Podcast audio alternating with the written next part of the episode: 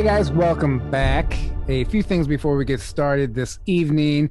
Don't forget about our promo codes. If you guys are looking for a new CBD to try, Hopewell Farm CBD is top notch. This stuff is amazing. It has the max amount of THC that's legally allowed, and it's very potent. It's really good stuff. Even weed smokers say it's the only CBD they can actually notice the difference. Uh, but it's really great stuff. I uh, can't sleep without it. It's amazing. You get 10% off all of their products with promo code Journey to Truth 10. That link is below. Also, the Omnia radiation balancer, a patch you put on any radiating device, uh, Wi Fi router, cell phone, computer. It harmonizes the frequency and balances your energy field, turns the frequency into something actually beneficial that's no longer hurting your body. And they have pendants you wear that act the same way. Uh, it balances your energy field. Really great products. People seem to love them. You get 10% off all those with promo code TRUTH, all caps. And Ascent Nutrition, our newest affiliate, they have some amazing products pine needle oil, uh, algae oil, and a, uh, coffee, which Aaron says is the best coffee. Uh, so good. We do not have a promo code for them, but we strongly believe in their products. That link is below. They have a lot more products than that, but uh, go check it out. And if you want to drink the coffee out of a Journey to Truth mug, you can get this on our Teespring page with 20% off promo code 20 and back. That link is below also. All right. Now that you're done spending money, uh, tonight we are joined by Randy Cramer. A lot of you probably know who he is, some of you might not. Uh, he's a secret space or covert space program uh, whistleblower. I guess he's the first one that I know of. What year did you actually come forward, Randy? It was about excuse me, it was about 2012. I want to say March of 2012. Right. right. So, so for people who don't know, you spent 17 years on Mars. Uh, you're for, obviously you're a former Marine. Um, there's a whole testimony Still there. Marine. Still never, never stop being a Marine. Right. I'll be a Marine. I'll stop being a Marine when I'm dead. then I'll right. be a dead Marine. I'll still be a Marine. I'll be a dead. Marine. You know, it's in, it's interesting because I heard your original testimony on regular cable on a UFO show back before. Yeah, Hangar One was the name of the show. It was on the History Channel. It was one of the first like interviews that I did way way back, and it's yeah, it's it's still there's still airing episodes of it. So that was that was way before my awakening, and I'll I'll never forget. I I remember hearing that, and it just like took me back. I even went to you had a website at the time, and I forgot like I had to like sign up or do something. And back then I didn't care enough. I was like, ah, whatever. And I just let it go. But obviously the universe had other plans that wouldn't let me forget about it.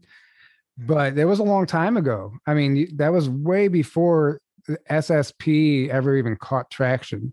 Oh yeah. It's been been a decade, over a decade, or yeah, getting to be over a decade now. Yeah. Yeah. So were you the first SSP public yeah, at the time, certainly. Yeah, the first one to come forward, do public interviews and all that stuff. Yeah. Right. Yeah. And then uh, obviously, you know, you try to. It's it's interesting. I can find you on a Google search or an internet search, but on YouTube, if you type in Randy Cramer, like nothing comes up except for one video. It says Randy Cramer, pathological liar, or something. Of course. Yeah. and so I can I can tell you this much about the algorithm. I have spent very little time doing searches on myself every six months or a year. I will sometimes do a quick search just to see what's up, what's been done, what's still posted. There was a time when I could do a YouTube search on myself and, you know, 50, 100 interviews that I'd done would come up. As far as I know, those haven't been deleted off of the internet and they're up there still somewhere but it, it's all stuff that you can't find anymore. There used to be, I noticed about the same time that the YouTube algorithm also started hiding uh, UAP sightings. So we were going through a phase where if you, if it was something you were following along, which I was barely following along to see, uh, there was a few different people that were posting like once a month. Here's all the best UAP sightings we've had this month, and it was just like good ones too, right? And it was like five, ten a month and they would just happen all the time and you could do a youtube search and you would just get laundry list of videos of really good shots now now you can't find shit you can even type type search words in that should get you those results but they don't So they right. found some way to limit what people get in their results for sure. And well, and the videos exist because the videos exist because if you find them on a search engine you, under videos, they they're YouTube videos, but the algorithm on YouTube has them scrubbed, so they're still on there. You just have to dig and know what to type in exactly or whatever. Exactly. Mm-hmm. Yeah, you have to have a link or know exactly what to type in, but the algorithm will just be like, "Oh no, you don't need to see this." Right, right. I mean, they they, they, they just re- deleted one of our videos from a long time ago for inciting or glorifying acts of violence. Two and a half years ago. Yeah, okay. it's like like they just go through. It doesn't, it doesn't do that at all. Right. It's a bullshit excuse. Well, there was a time when they were. I want to say this would have been maybe five years ago, maybe six. I my it's sometimes it gets to be a blur the past, but I think maybe five or six years ago they were going through and purging a lot of people's channels off of YouTube for violations yep. of terms of service, even though they're not telling you what you violated and they're just like you violated terms of service. And there was a bunch of people in the community who were getting their YouTube channels taken down, and I was just like, "How long is it going to take?"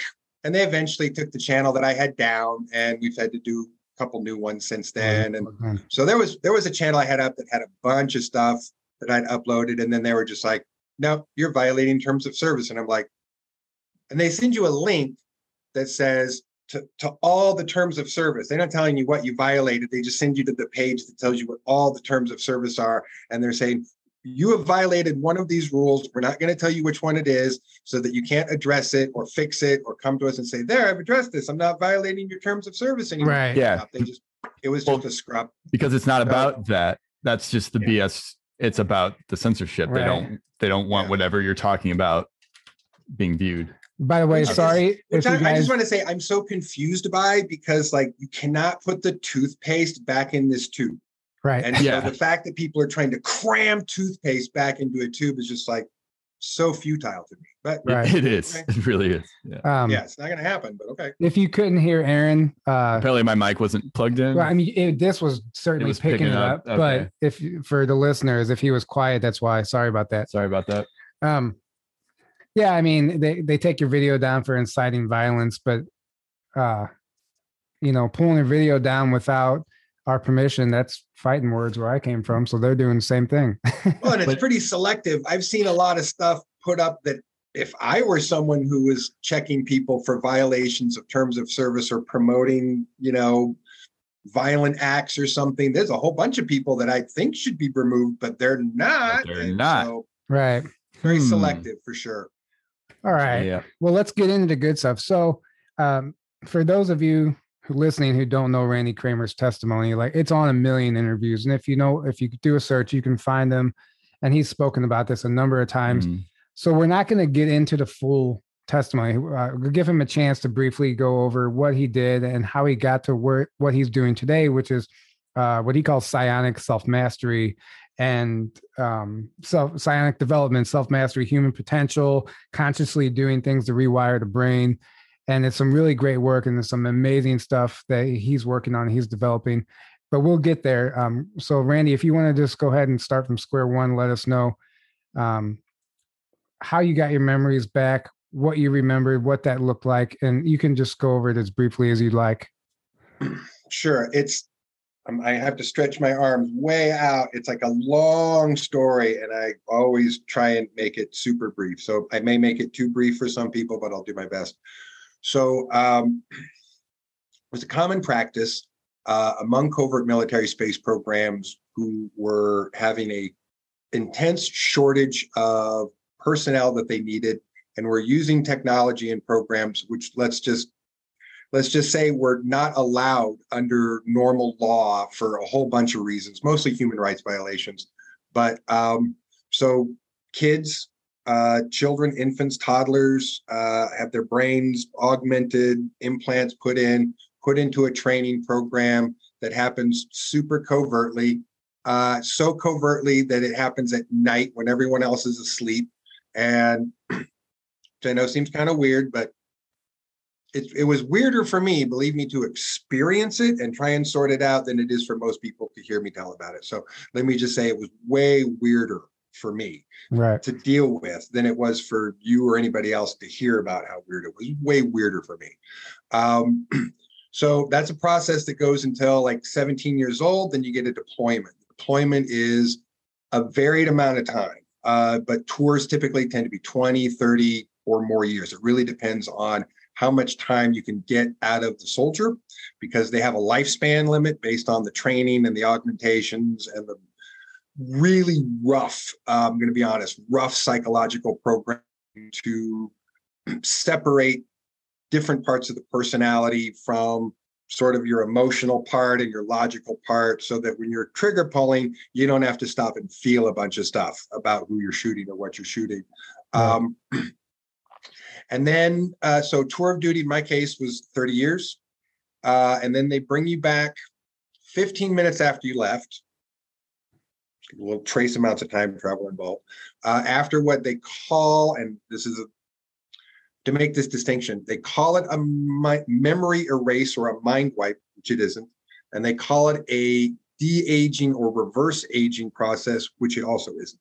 So the memory suppression is actually taking all of that content of memory of the experience and putting it into a pocket in your mind in your subconscious where you can't remember it. And getting access to that is like kind of getting through a mental vault door that once you get through, you're like, oh shit, this is crazy in here. When did this all happen? I don't remember when, but once you start sorting it out, there's a linear, there's a chronology to it. It starts to make sense. There's things that, I mean, I don't consider myself a very creative person.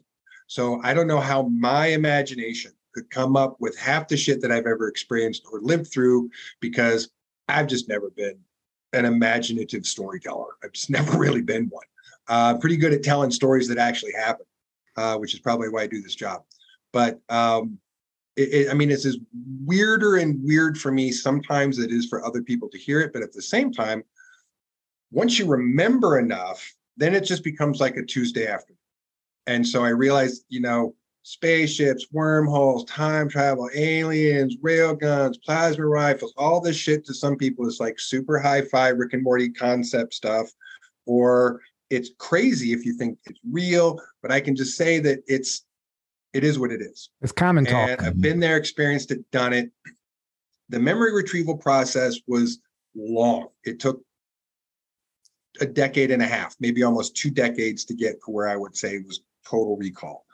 But the initial memory process of what you start to see or experience is almost immediate from the return of the tour of duty flashes, images, like pictures of things that pop into your head when you're wide awake, stone sober, and you just go, "Whoa, what was that? Where did that come from? Why, why would I? What you know?" And mostly, mm-hmm. it's shocking. Uh, the first images that were popping into my mind, anyway, were just battle scenes of just bodies, and so it would just be like driving down the road, riding my bike, and then you know get this flash, just dead bodies everywhere, and go, "Okay, where's that coming from? Yeah, right. I wasn't thinking any, I wasn't thinking anything weird or thinking about dead bodies or thinking about hurting anybody. It just all of a sudden, you know, there it was, mm-hmm. and that process took time. That was that was a a slow process. By the time I was in my late twenties, I was like, okay, I have to sort this out. Something's going on here, and I have to sort it out. And luckily for me, I had a friend who was a psychiatrist. And I sat down and I said, look, I'm not sure what's going on, but I got some weird things happening with either memories that are coming up that are very traumatic or insanity of some kind. And I'm really not sure at this point. At that stage, that it, it felt visceral, but there was no external verification for someone to come along and just go, "Yeah, that happened." You know, so I'm just in this constant wrestling match in my own turn mind with did that happen? I remember that it happened. Did it happen? I sure remember that it happened. It's vis- it's visceral memory that I remember that it happened. I can smell it, I can hear it, I can taste it, I can feel it. But did it? Um, so he sat down uh, with me and popped open the DSM 4, which was the book at the time, the Diagnostics and Statistics Manual, Volume 4, which has all the symptomology of all the behavioral health problems.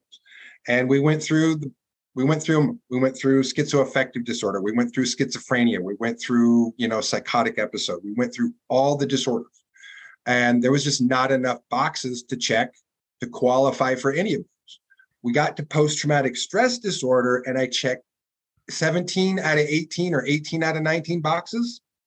So at that point, he was just like, oh, there, you just diagnosed yourself. Right. I was like, okay, it's post traumatic stress disorder. He was like, yeah. So here, here's the name of a therapist uh, you might want to talk to. It was a friend of his who worked with abductees. And oh, some, occasionally, I mean, it wasn't like her entire field, but she had clients who were abductees, contactees. And so um, I actually was able to work some shit out and hmm.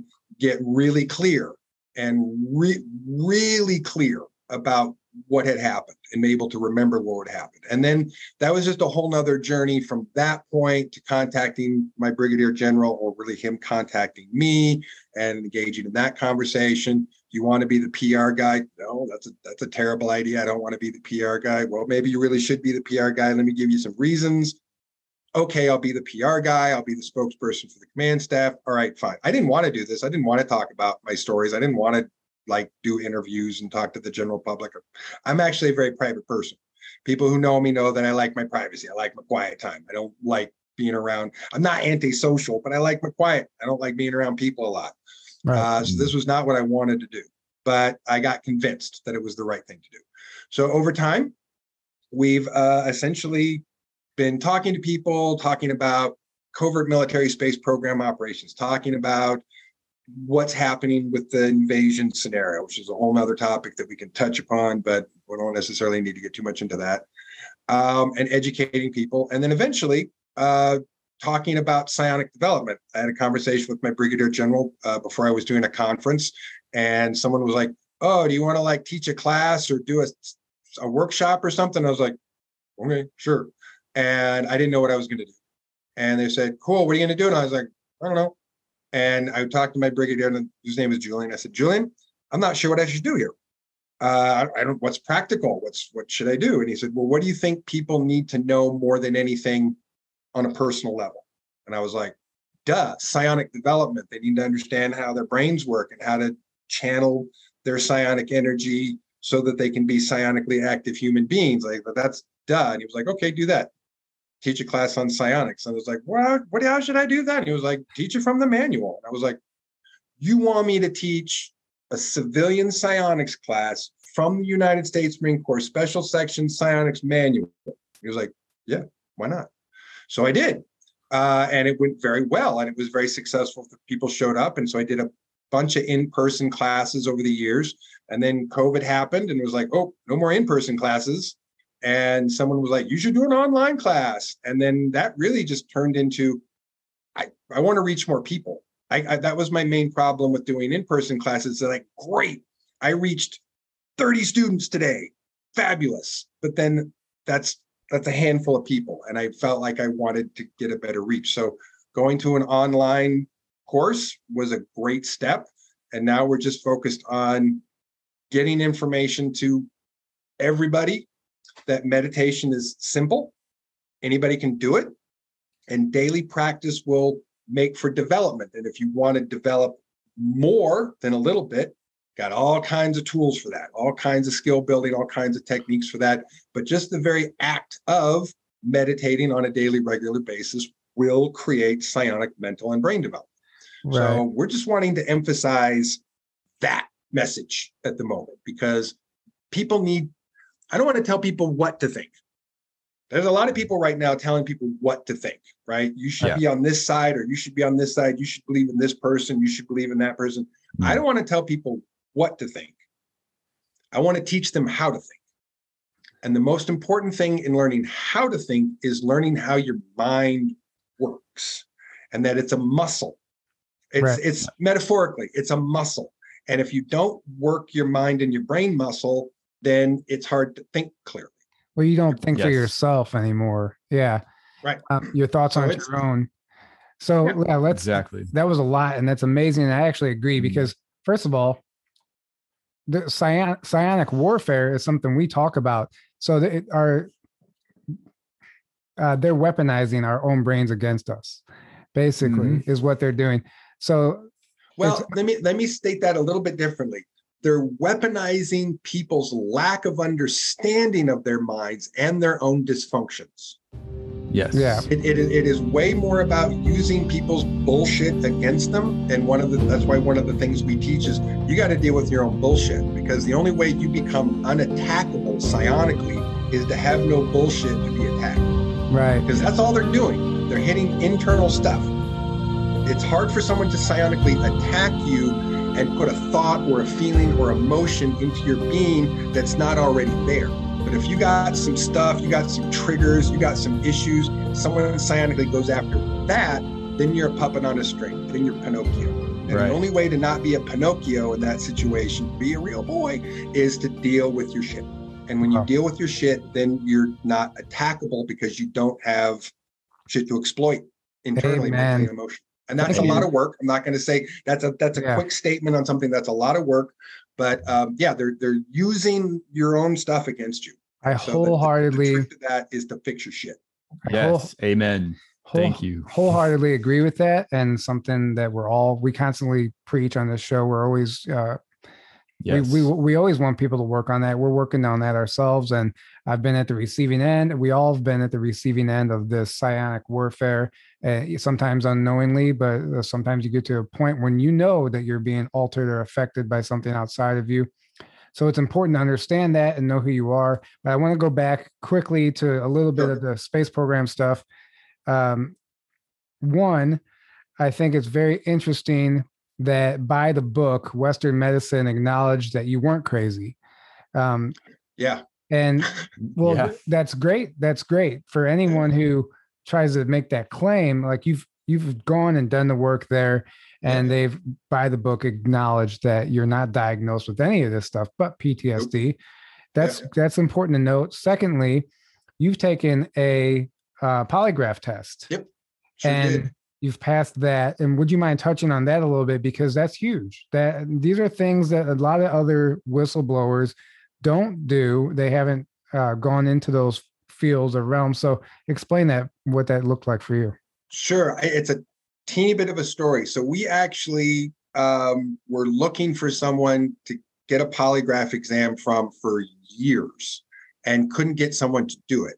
Meaning we had contacted and spoken to polygraph examiners who had said, no, I'm not going to do it because not because I think I'm lying, not because I think you're lying talking to me, but because you might be telling the truth. And if you're telling the truth and my polygraph says you're telling the truth and I say you're telling the truth, I'm going to get discredited as a polygraph examiner for being a, given a shitty polygraph exam. And I was like, really? okay, that's interesting that that's how that works. Interesting. And it kind of goes back, it turns out, to uh, Bob Lazar. Bob Lazar passed like, you know, half a dozen polygraphs, and mm-hmm. the guys who gave him exams were given shit for it. Like, well, you're a shitty polygraph examiner then if you didn't pick out that he was lying. And it's like, no, dude, he passed the test. People so can't get over whole, the fact that this information could be true. So, oh, it must be a shitty, the, the test must be faulty or it must have done right. Right, right. Even even though the test is really solid. Yeah. Right. It's 98.5% accurate, scientifically speaking. Right. So and it it even gets psychopaths, sociopaths. It doesn't register your emotions. It's not registering whether you feel bad about telling a lie. It's registering yeah. four autonomic responses that just automatically tilt on the chart if you tell a lie. And that lie can be as, as innocuous as I ate an elephant sandwich for breakfast this morning. Right. I have no emotional attachment to that. I don't feel anything about that. I don't feel bad about saying that. But the polygraph would still show, no, that's that's a lie. You did not have an elephant sandwich for breakfast. Right. Mm-hmm. So they're super solid. Mm-hmm. Uh, and so when the folks at Gaia uh, offered to do a polygraph, I was like, yes, I was so stoked and thrilled to finally take a polygraph, which they take care of. So I will give them a quick uh, shout because they also have an accumulation of probably one of the best groupings of interviews that I've done for anybody. They have a membership fee; you got to pay for it online. It's not too much, uh, but they've been they've done great work. They've helped out, and I really appreciate that they wanted to give the polygraph exam, and I was able to take it because I think it, it has hugely helped my credibility. Uh, the guy who gave the test, uh, a father and son team called Hoff and Hoff, Colorado Springs, Colorado. Anyone who wants to call them up and ask about them. Um, Thomas Hoff is an ex-Marine.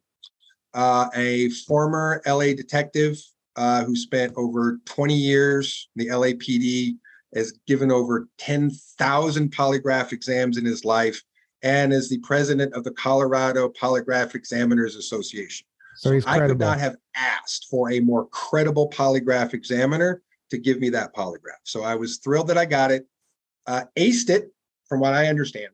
Uh, and acing, I mean, there's this difference between sort of a let me explain a little bit about polygraphs people because most people don't understand how this works. Uh, difference between sort of an inconclusive, a pass, and an ace, from what I understand. And an inconclusive is just enough fuzzy, you know, minus, plus and minuses on whether someone's telling the truth to go, well, we're not 100% sure. This is pretty inconclusive. Or a conclusive test, which, and the re- how you get a conclusive test is with test questions, with a baseline. So the test question is a question which you're supposed to tell a lie to. Gets your baseline. So the quest question is like one of them is, um, have you ever said anything to someone in anger that you regretted later? We all have, right? So when they ask that question, you say no. You deliberately lie because everyone's done that. And that's how they get your baseline. So they're asking you questions, and then every few questions, they ask you a baseline question again to know what your pattern, your biorhythms are doing when you tell an innocuous lie. So they're checking your baseline against every question.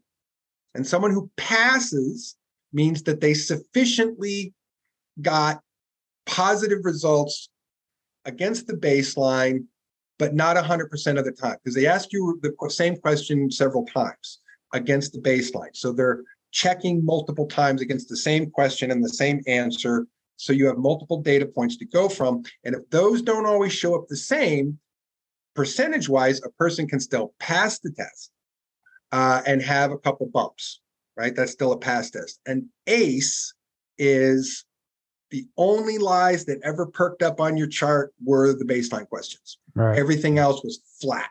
And so I had baseline peaks and everything else was completely fucking flat. So I aced it, which nice. means I didn't even come close to telling a fabrication of a lie during that exam. Well, the fact nice. the fact that you were excited to take it in the first place is telling enough. Oh yeah. Oh, yeah. let me just say this too. I think everyone should have them. I think people who are tell, talking to the public, claiming to have done different things, I don't think anybody right now should be trusted without a polygraph exam. I think everyone should be vetted. I think there's way too many people who are making shit up and conning people. I'm not going to point fingers and name names, but let's just say it's a muddy pool. It's a muddy pool. Agreed. And I think anybody who wants to be credible needs a polygraph. I couldn't agree. Yeah. I couldn't agree. And anyone who that. refuses to take a polygraph is probably a fucking liar. Just right. going to say that. Someone, yeah, and I know some people who have refused to take polygraphs. I'm not going to mention names because I'm not a dick. But those people are just fucking liars because they've refused to take tests. Why else would you refuse to take it? Right. If you're telling the truth. Right. Right. hide. And I, right? I mean, I, I was thrilled. I was thrilled. I was like, yes, finally, someone's going to give me a polygraph. Someone who's like, no, I'm not going to take a polygraph and walks out the door. That tells you right away that they mm-hmm. know that they're lying. Mm-hmm. I agree with you because exactly. there's so many. So there's a few different type of influencers. People, some people like if they claim to have SSP memories, you can tell when they're just sitting there saying like, I remember this. I don't know what it means, but I remember this. They're not really making any like claims that they've done anything. They're just sharing memories. Then you have people, it doesn't have to be SSP, it could be any field or any realm where they're telling you that this happened and making these bold claims that they were this, this, and this. Yep. Uh, that's where we have to start questioning that because uh, mostly, largely, most of this stuff is unverifiable, unprovable based on our current what we would consider evidence, right? Yeah. So you got an RFID dog tag behind my ear, but you, unless you have an RFID reader, you can't look at it. But I mean, I can show the bump under my ear to people I've, I've to people I've met in person. Right. But yeah, but even that's not conclusive evidence. I, I can acknowledge that. That's not conclusive evidence. So mm-hmm. my whole thing is, is like we're left with just taking these people's word for it, whatever they're saying, including yourself or anyone, yep. me, Aaron. It mm-hmm. doesn't matter we're just taking everyone's word for it because you can't go to Mars or the moon and, and see it for yourself or whatever the case is. Right. So I agree with that. I think it's great. And moving forward, that might be something uh, hopefully it becomes more common practice as people start taking this more serious. If you want the public to take it serious, um, absolutely, yeah. If you want, if you want the general public to take it seriously, you got to get people polygraphs and and vet people and like go a little deeper than than just oh you have a story great i believe you like right. i i want to trust people too but we should know better than to just trust every person who says I got a story because you know people also got a bridge to sell you or land in Florida or all kinds of other lies and cons and things too that they want you to believe. So. Right, right. Um, so let's just briefly, for those who don't know, what did your time look like? I, understand that you were a pilot. You did a lot of patrolling on Mars, uh, and you can briefly cover that. Uh, sure. Actually, my career kind of breaks up into a few different distinctive segments. Uh, first 17 plus years, I was an infantry soldier uh, in the MDF, which is the Mars Defense Force, on the ground. Uh, after 17 plus years of doing that, uh, I got a promotion, got to go to flight school, got a commission, and then I became a pilot.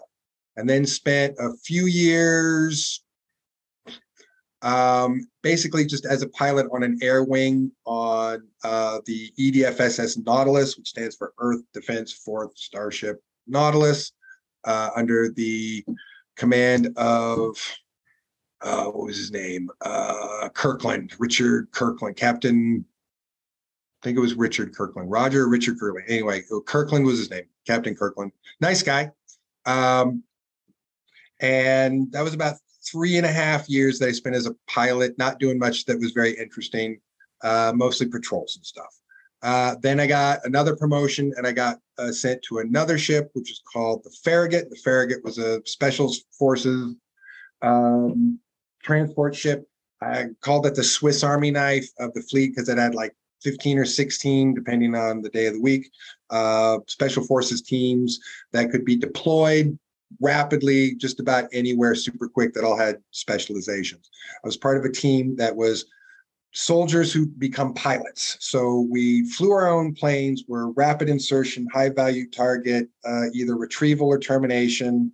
And so we fly in, get out, do our thing, get back, get on our own ships and leave super fast. So that was about the that's about another seven years or ish, whatever I thought there to make about 30 year career.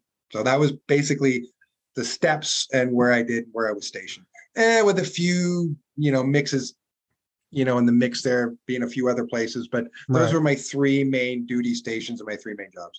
In a nutshell. And guys, if you're listening, go find his other interviews, get on Gaia. Like he goes, he goes into a lot of details, um, the details that you might be looking for, but we'd be here forever and it can't be done in one interview. Um, so go back if you want to hear all that stuff, make sure you go check that out. I am curious. Have you come across anybody here and on Earth, I guess, that you remember from your time together that has corroborated? Couple, a couple, a couple of people that would have no desire to have me mention their names or want to talk publicly about it. And I don't blame them, but a couple, couple people that I've served with and met. I've also had a lot of people send me emails swearing that we've met and that we know each other. I do not recall most of those. So I'm not going to say that those people are wrong, but I right. don't recall most of the times when people say, I know you, we've met. And I'm like, mm, I don't know. Right. Uh, but a couple times, couple times that I've met people and I was like, oh yeah, we've met before. Yeah. And mm-hmm. had detailed conversations about collective experiences that we had. So yeah, a couple. So outside of outside of your recall and space program memories, do you are you like an experiencer as far as ET experience, or have you had any type of contact? Um, not outside of what is contained within the involvement of me being in that program. So yes, but nothing again that was outside of that. Okay. There, yeah, there that's was, what I was curious. Yeah, no, like nothing I, extraneous to that that I can recall or that I'm aware of. Right. Okay. Right.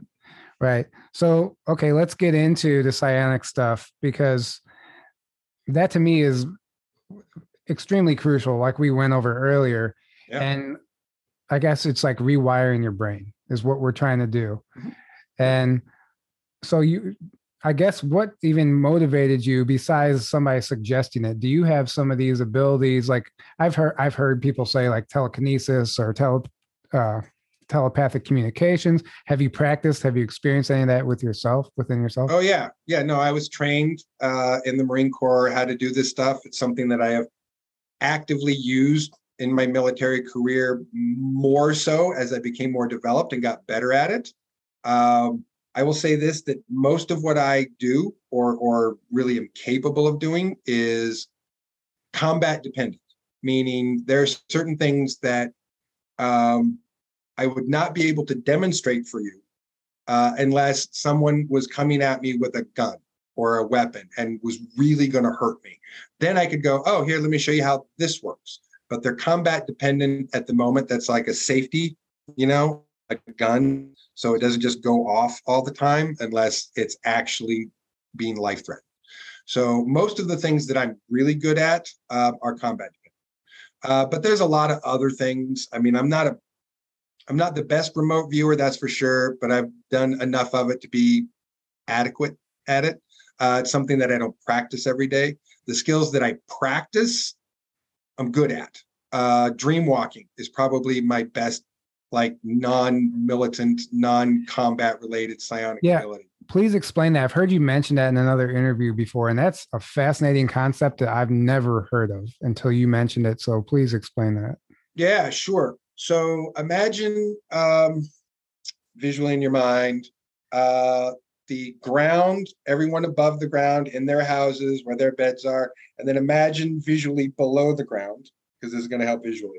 So when people fall asleep, they come down eh, underground, metaphorically, into a little bubble that they create that is the construct and or landscape of their particular dream verse that they experience, right? And so that bubble forms in this layer we call the dream verse When people fall asleep, they drop down into it and they form a little bubble. So someone else goes to sleep and forms another bubble next to that one, and someone else goes to sleep and forms another, another bubble next to that one. So if you were looking at the plane of everyone falling asleep, you would see this massive plane of contained landscaping dream verse bubbles that the individuals create as they go to sleep. Well, they're all next to each other in the collective unconscious, right? So they're connected. So there's kind of a barrier that is mostly to keep people in so people don't just go wandering out of their own dreams. It's kind of a def- smart defense mechanism, to be honest with you, that keeps people contained. But it's not a brick wall it, it's not a brick wall at all. It's it's a layer of thought and consciousness, and so the barrier is only as solid as you want it to be. So the ability to move from one dream construct to another dream construct just becomes a matter of will, intent, and practice. So yeah, I I I can just walk into somebody else's dreams and be like, "What are you doing? What's happening?" so uh, what does that look like? I and mean, is that safe? Is that something you recommend? Because to me, like if, I, I don't know if I would want to enter someone else's dream or not.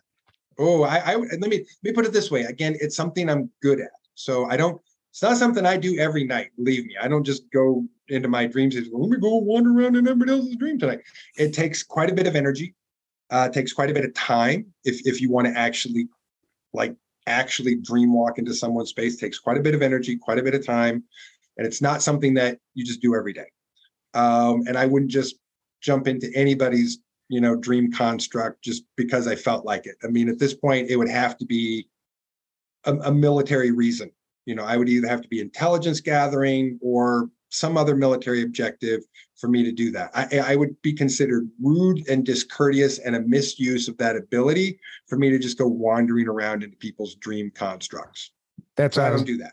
That's yeah, that's so what I was that. getting at. But yeah. there, it's someone who is powerful mentally might present a challenge uh, if I was in their dream construct, but my psions per second output is higher than most civilians, so I don't worry too much. I wouldn't worry too much about that when I'm doing it. So, but it it it becomes a conflict of wills, conflict of intents. If but if you're trying to control or bend or do something in someone else's dream construct, it can get very mental battling. But you don't have to do that. You can just wander around like an NPC in a dream and you know go unnoticed too. Well, so this is mm. really fascinating to me because I'm uh I've suffered sleep paralysis for years. It was pretty intense, and I figured yeah. out how to notice the what I would call the infiltrator. Someone would enter your dream that doesn't belong, and I learned how to lucid dream, and I know I learned how to notice them, and I learned how to wake myself up before they got to me.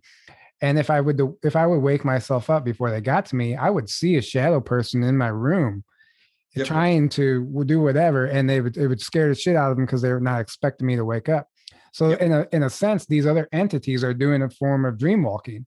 And if you paint you painted a beautiful picture with the bubbles, so they're just like cruising around and like, oh, I'm gonna go attack Tyler tonight uh, because he has an important day tomorrow and I want him to be off, and I'm gonna throw off his energy field. So they infiltrate that way. This has opened a whole new box for me. Thank you for sharing that. Yeah, absolutely. Yeah. yeah at, at, the minimum, what we want people to understand is that you can create defensive space around yourself from these things. And it's not instantaneously effective, meaning you don't sit down with a technique on creating better psionic shielding and go like, boom, there, I'm psionically shielded perfectly from everything forever. Doesn't work that way. It's brain muscle. You have to do it every day. It's something you build on, it's something you build strength on. It is the daily practice, again, that builds up And so, if you really want to be able to defend yourself psionically, you got to build a shield that you build. You don't just right. go, bing, I manifested a shield. No, you manifested brick one of right. your wall. And then you man, mm. and then the next day you manifest brick two. Right. And then the next day you manifest brick three and you're stacking bricks. And then once you've got a wall is when you've got an actual defensive system. So it takes can take a minute for it to be strong, but anybody can do it. It's just right. practice and diligence. Just practice and diligence. I agree with that mm. too. Like don't give up on that. And so psionic energy in general, like what is that? I've I've heard you say before that all thoughts create psionic energy, yep. but I don't know if I, a lot of people might not actually grasp that. So can you explain? Sure. Um, it's it's it's a it's a energetic force, meaning that it is registerable as a physical force, as physical energy when you are using different types of measuring tools. Um, I teach my advanced students uh, a telekinesis technique and uh, teach them how to build a trainer to work on, which is basically a very tiny, low mass object that weighs about 0.7 grams, about seven tenths of a gram, that is in a near frictionless environment. Notice I'm not telling you how to make it, giving it away, but it is an object, a, a object that has weight and mass. It's about 0.7 grams in a near frictionless environment in which is also enclosed so it cannot be affected by air movement, temperature, you waving your hands or anything. Uh, but when it starts to move, there is physical work that's happening. You, if if if you were to, you know, say, oh, the object moved this far, it moved an inch. Okay, well, you can do some calculating there, rough calculations. 0.7, seven tenths of a gram moved, you know, uh, a, two centimeters, three centimeters, uh, do some calculations on that. Physical work is being done. You have taken a force and moved an object of matter without any physical connection to the object and moved at a certain distance, which means work has been done. Force over time has been done. That's physics. So it is physically measurable in that sense that you, with what we call the hard psionic skills, not because they're difficult, but because they are hard, they, they you have a physical sense of manifestation of what you're seeing that's near immediate versus a soft skill which you don't necessarily have. Remote viewing is a soft skill. Telekinesis is a hard skill. Um, precognition is a soft skill. Pyrokinesis would be a hard skill, which is making things turn on fire. Or which like basically, once you learn the telekinesis technique, the pyrokinesis technique is just after is the next step of, of sort of where you could go in that tree. But it, these are all things that anybody could do. I could teach you how to do them. You could learn how to do this. What it would take, though, this is realistic, is you having to train at a skill that I showed you how to do uh, an hour a day, every day for a year. Right. I don't know. I'm sorry. Is, is that worth telekinesis? Is it worth it? Is it worth it to do something an hour a day for a year? We waste our time I'd say doing so. so many other things for an hour a day for a year or more years. Like it just kind of calculates in my brain that that's a wise, intelligent, practical use of someone's time Right. to be able to do something that no one else you know can do. That's an edge. That's a lift. And and and the downflow effect of that is just all the other areas mentally and in your brain that also start to develop and strengthen up. So you're not just a one-trick pony going, okay, I'm gonna move an object, my brain, a little bit. Like it is developing the muscles that allow all this other stuff to happen too. So you're working out muscles that then when you go to do something, you also go, oh, that was easy. No, it's easier because you built a stronger muscle. You know, Right. Yeah. go go try to lift a, a 300 pound, you know, brick off the ground, a piece of concrete. Go to the gym for two years, come back and lift that piece of concrete. You go, well, this was so much easier. No, it's not easier. You built stronger muscles to make it. Right. Right. It's um I know a lot of people, I don't know a lot of people, but some people practice aerokinesis also, which is like CJ. manipulating, I guess, Mhm. the wind or air, manipulating the air into wind, and they'll practice on like a pinwheel or something. And it's a good way to test to see if you're, but don't do it outside. You could do it inside where you know there's no wind and eliminate that factor. But Mhm. um, I have seen people have success with that. Yeah, I would encourage someone who's trying to eh, like scientifically experiment with that. That that what we do when we do these experiments is we make sure that they're in a closed environment. So you want a glass container of some kind that's contained, which you know doesn't have air movement or thermodynamics happening in it, and test what you're doing then. Uh, you know that's a that's a much better scientific test by creating uh, an isolated environment for the thing that you're affecting. Right. That will just help. I'm telling that to anyone who's doing that because it will help your brain and your psionic outputs connect to the ability of doing that thing and make it stronger faster. Right. If your left brain knows that you're not cheating yourself. right. You, and you, like, if your there's a left whole, brain is like, did I really do that? Are we just cheating with it? They might like your left brain will do that. If you can set up an experiment there, your left brain goes, that's Right. lies. Convinced. Okay. Yeah. That checks.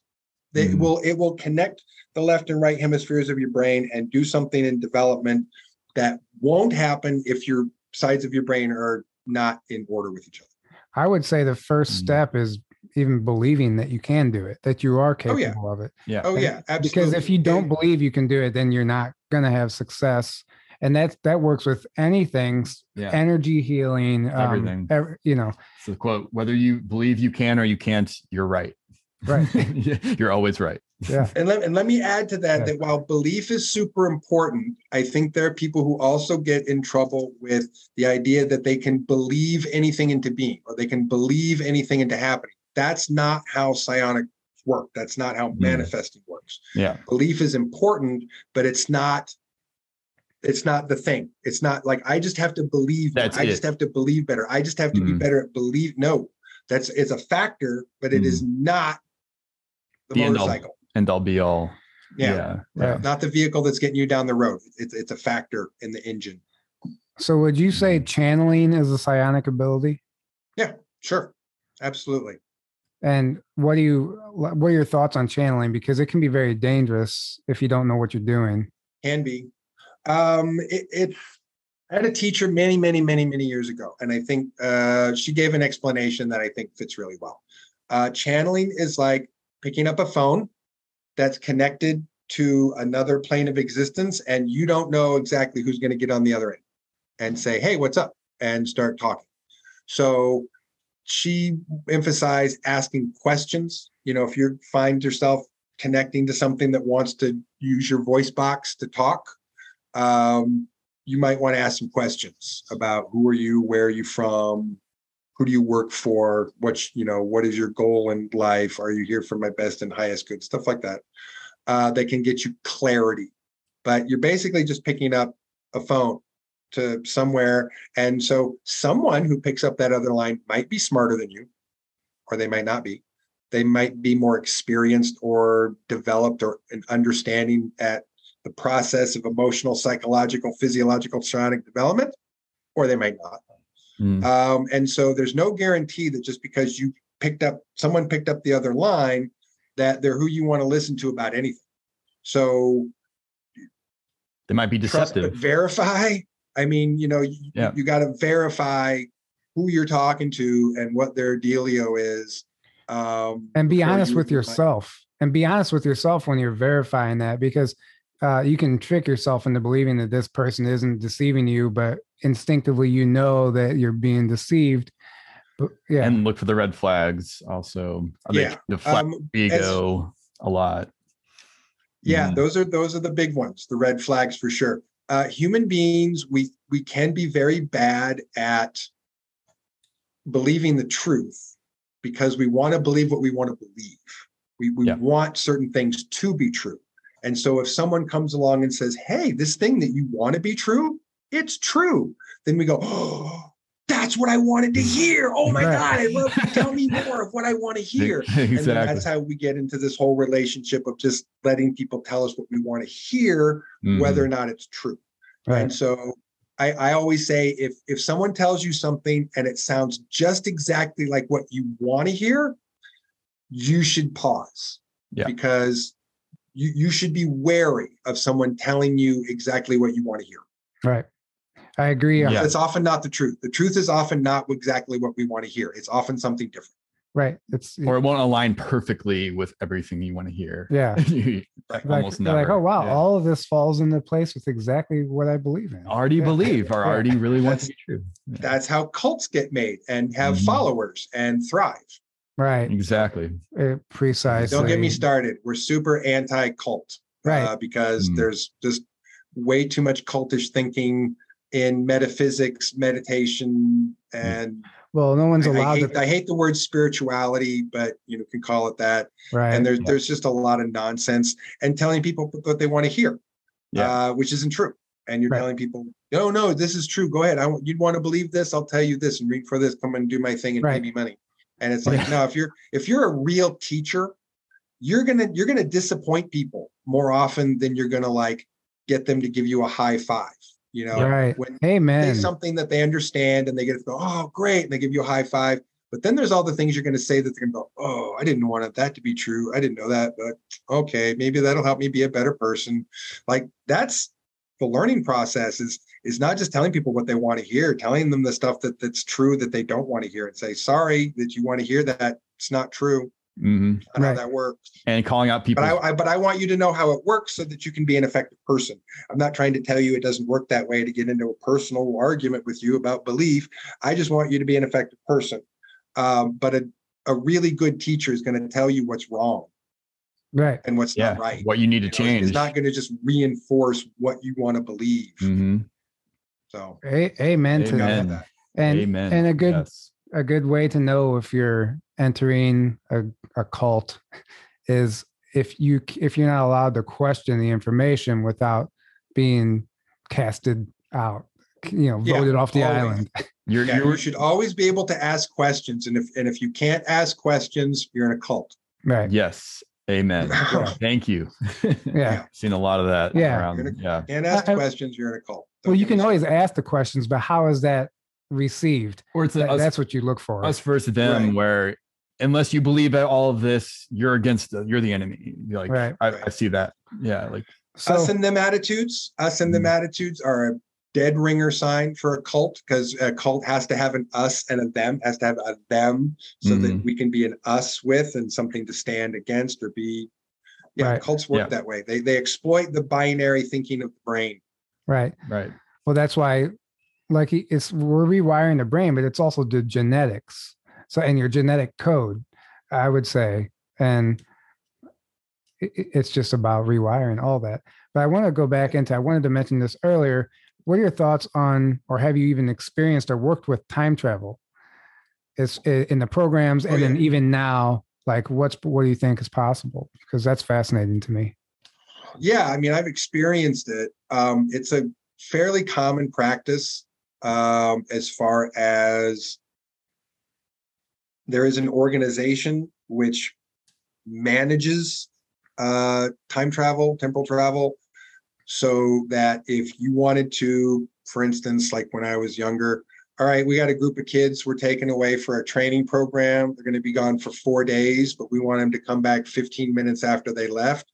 Okay, we picked up everybody and we're ready to go at 3:30 p.m. on August 12th, and then we're going to put in a request to uh, Time Corps to bring them back at 3:45 on the 12th, right? And so there's a, there's just a process and a protocol, and someone who's managing that movement. There are some different kinds of time travel, as I am to understand. There are kinds of time travel in which we are able to experience without actually physically being there. Right you're experiencing the being there without being able to interact with like a physical object. So there's a kind of time travel where you can send somebody back and they can't interact with like physical objects. Mm. You're like a ghost. There is also a kind of time travel where you can, where where where it's, it's way more physical interactive, so that there's possibilities for things going wonky or different temporal effects. But I, let me just while we're on that subject, butterfly effect is bullshit, right? Really? The notion that you could step on a butterfly in the past and change the future doesn't work that way. Doesn't work that way. If you don't go into the past and change something significant, nothing significant is going to change from that into the future. Only significant things make other significant things happen. Stepping on a butterfly doesn't isn't a domino effect of something significant that will change the future. So just to be clear, butterfly right. effect is bullshit. It doesn't I, work that. I agree with that actually because that makes sense. I mean, this is something I've been really, really into lately. And from my understanding, you there's things that you can do, eh, but the the big significant things that's what creates the time paradox or whatever they would right. say. Uh, but right. there's there's things that won't change anything if they do. It's so minuscule. It eventually uh, it's like a rubber band. It eventually pulls back. You know. Yeah. There there there are people who, not to be rude or mean, they're insignificant people, and I and I don't mean that people in themselves are insignificant. Everybody matters. I have an everybody matters attitude, but there are people who are insignificant in the sense that their life isn't going to change anything. They're not going to be famous for anything. They're not going to make any big change. They're not going to do anything that's going to ripple into the world. And you can look at their family line for 20 generations and no one's ever going to get sprung from their loins that's ever else going to do anything amazing.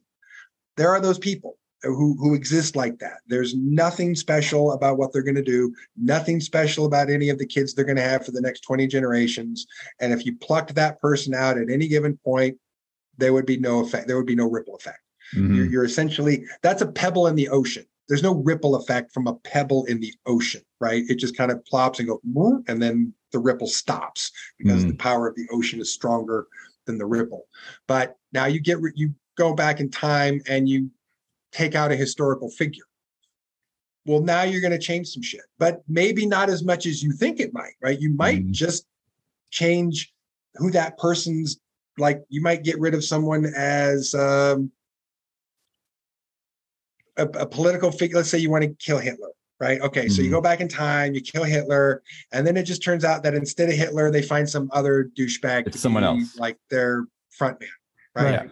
You'd have to go back and you'd have to get rid of Goebbels and Himmler, and I mean, you'd have to kill them all. The Nazis to in general. stop that thing from happening, right? So if you just mm-hmm. get rid of Hitler, you might just go, have a timeline where it was some other dude where it was right. Yeah. You know, right. yeah, some other German dudes. It's not Adolf Hitler, and but it would basically still be the same story. Yeah. So, so what do totally. you what are your thoughts on timelines as far as like how many would be existing simultaneously right now? Does each decision create a new timeline? This is stuff like Dolores Cannon talks about. I'm just curious right. on what your thoughts are. Well, um, I'm not sure what details I should be able to say about that or not say about that. Um, th- there are there are some studies and that there is some programs that work on um, timeline variants, you know, TVAs, right? Uh, timeline variant associations or, you know, outfits that do that. Um, so there are variants, there are variation timelines. They are not infinite, from what I understand. It is not an infinite number of possibilities. It doesn't work that way. Mm-hmm. Uh, it's finite, but variable, meaning that there's expansion and contraction periods, and an expansion or a contraction period can last for a couple decades. So they're slow contraction, slow expansion. So let's just say between my hands are just a random number like 288 timeline variance between my hands, right? So an expansion period that may go from 288 to 290, 295, 300, 310, 315. During a contraction period, that might go 315, 310, 300, 298, 288. My hands are going way farther than perspective. But that expansion and contraction can change the actual number higher or lower. And then you have compressions where timelines compress into each other. So when two timelines compress into each other, one of the most common things are Mandela effects, right? Mm-hmm. That's not how I remember that. That's how I remember that. That's not right. And then, mm-hmm. and I, I, I know of, of a few personal ones that have come up in my life that are undeniably like happened differently on two different timelines, which merge together. Because mm-hmm. Mm. I remember and know other people that remember a certain thing happening a certain way. And then you can Google search and go, oh, that's not how that happened. Or that's not how that happened here. And then had discussion. Wait, is that how that happened? Yeah. No, I remember it this way. Okay, why does it say this? And then you talk to someone, no, I remember it that way. And then you start getting where people were which which memory do they have? Right. Which compression, right? And so you get compressions. A contraction, I'm sorry, it's a, a contraction, I'm sorry, a compression from a contraction. And an expansion, that's when timelines can pop apart.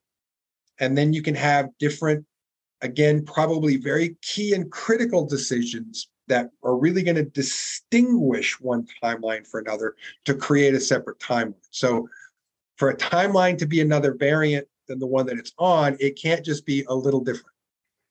So, mm, right, it's right. got to be a significant difference for time, whatever time is, to go, oh, I got to have another timeline for that. Mm-hmm. Or no, I can compress that into one timeline, or no, I got to separate that out into three. And then these long expansion and contraction periods.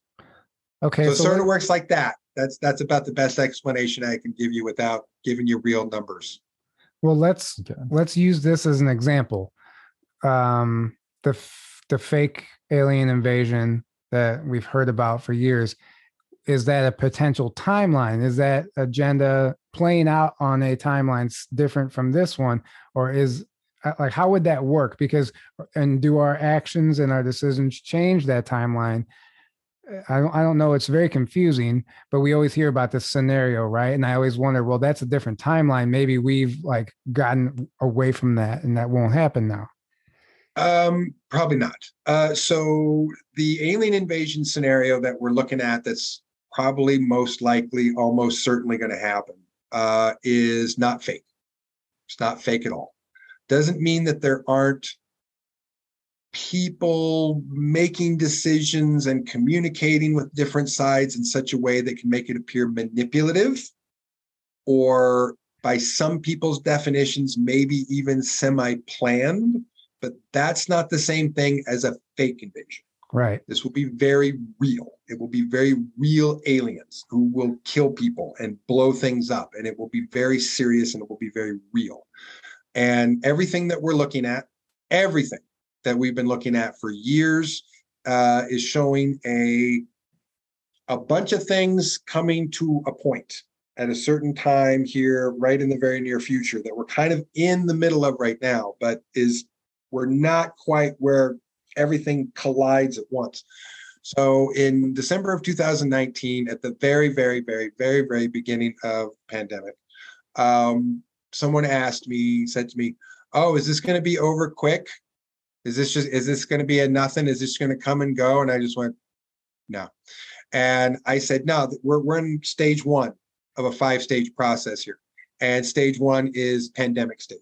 Stage two is civil disruption stage. Stage three is World War III stage. Stage four, alien invasion stage. Stage five, reconstruction phase. Well, we're well into stage three. I called stage one, I called stage two, I called stage three. Not my personal opinion or my own scientific beliefs. This is just me listening to special section intelligence guys tell me what's going on and then having me relay that information to people. So there is a bunch of things that are colliding in our world, the world that we live in. That the, these none of these things were planned in the way that people want to say that they are. I realize people love the word pandemic. It was not planned that way. It did not go off like it was supposed to. It did not happen in a planned way that shit got out of the lab way before anybody's intention for it to get out of the lab was. The intention for the Chinese was to get a vaccine first and then use it to get rid of their old people because they got too many old people. So hmm. they wanted to release it into their own population, get rid of their own old people once they had a vaccine that could protect the people that they wanted to protect. Some guy in the lab was like, What? fuck you. I'm not letting my nana die just because you want to get rid of some old people. And so he took out uh, a sample and released it at the train station and was like, there, level playing field. Mm. No vaccine. Everyone, everyone can get it. Everyone can get sick or or not. And so it was not planned. It was not planned at all. That was it was a completely accidental revolving set of events that caused that to occur the civil dis, but it was an inevitability based on the factors that were happening. Civil disruption phase, same way. It was not planned. It was not like this is what we're going to do. We're going to plan a civil disruption phase, but there were certain things that had been motioning along for decades that were just waiting for a tipping point.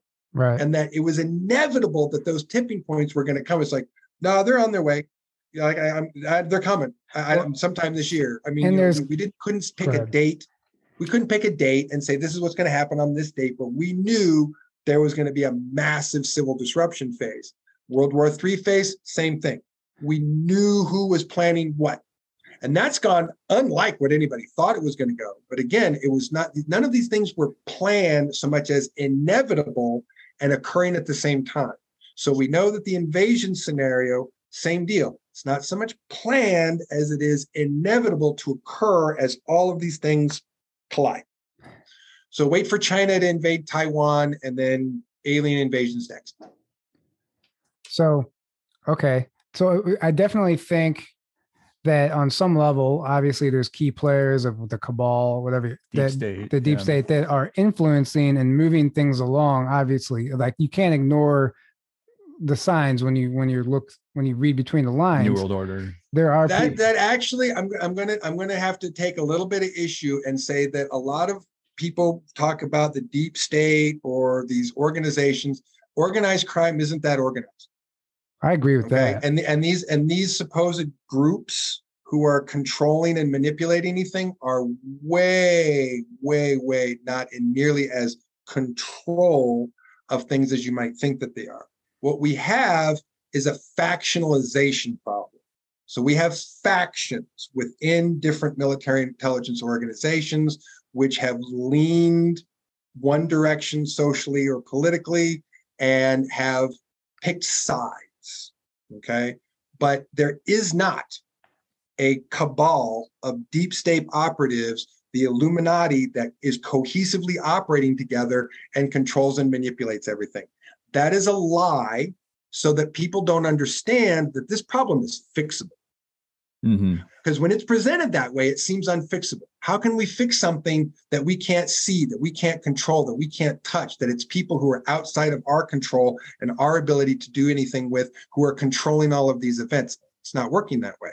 There are factions of people who are causing problems. There are factions of other people who are working day and night to keep those people from causing problems. Right. But it's and and and none of those people, none of the people causing problems are all good or bad, and none of the people helping to solve problems are all good or bad. There is no black and white here. There is no one side that's good and another side that's evil. That's not what's happening here. You have factions of people within all of these organizations. Some are good, some are bad, some are psychopaths, some are sociopaths, some have an agenda, some are cultists.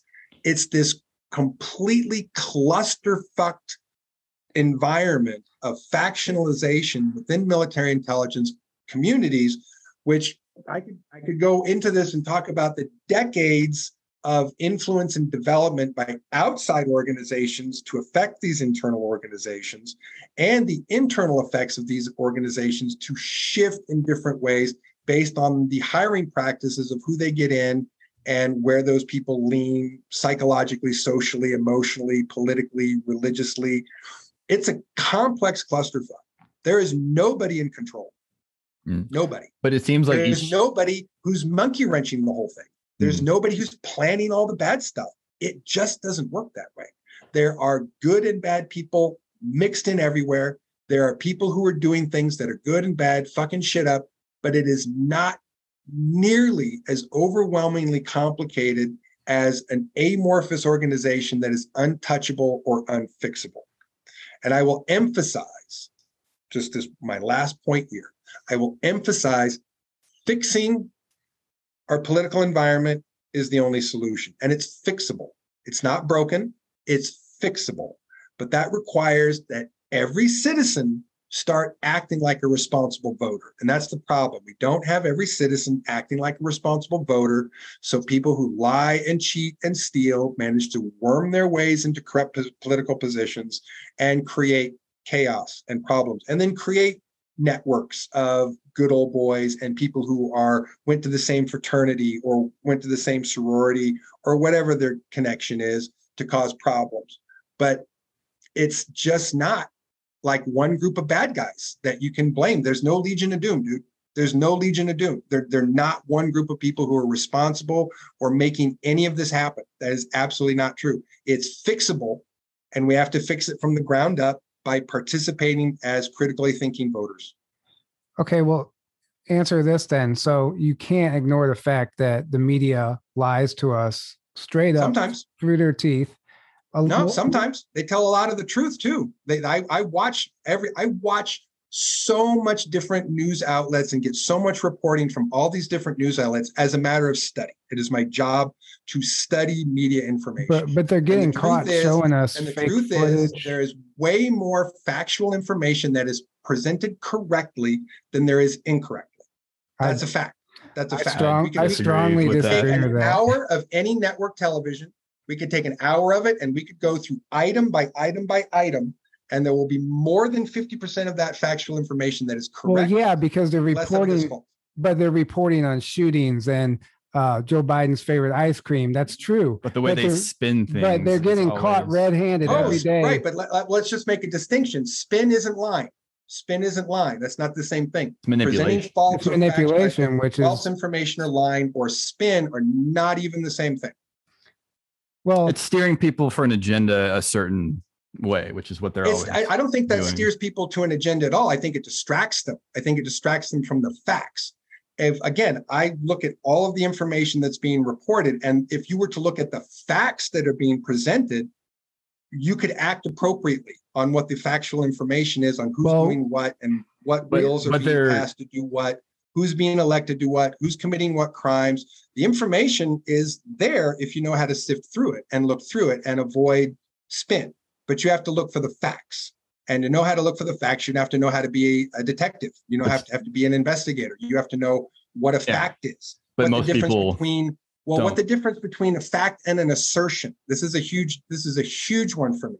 So people can make an assertion all day long, but that assertion is not a fact. I can assert, for instance, that um, I have a pen right here that is the color blue. I can assert that. I can say, I got a pen, it's blue, it's right here. I'm not presenting that as a fact because I'm not showing you the pen. See, it's not blue, it's black. So it's I, I can say as an assertion that anything is true, but without evidence of what that is. And evidence becomes what did someone say? What's the audio video recording of what they said? What's the document actually say that was released by that agency? What's in the criminal report? What's in the affidavit? What's in the legal brief? The information that's actually in those paper products and is in that verbal and video information, that's data. That's evidence. An assertion is not evidence. So if you take the evidence that's available and you track that evidence and see where it comes from, more often than not, it's actually factual than it is made up. That's that's from someone who studies this all fucking day long and has expert military intelligence guys to tell me the difference between anything that's factual or not factual. Right. Well, I mean, a lot of what you said, I, I'm just going to straight up, I don't agree with. Um, oh, that's fine. But, yeah, that's but, what, that's but you we made can be, we can be polite and talk right, about exactly. It. And and yeah. that, that's what I love about this. But you have you make a, you make a lot of great points also that are that are absolutely true.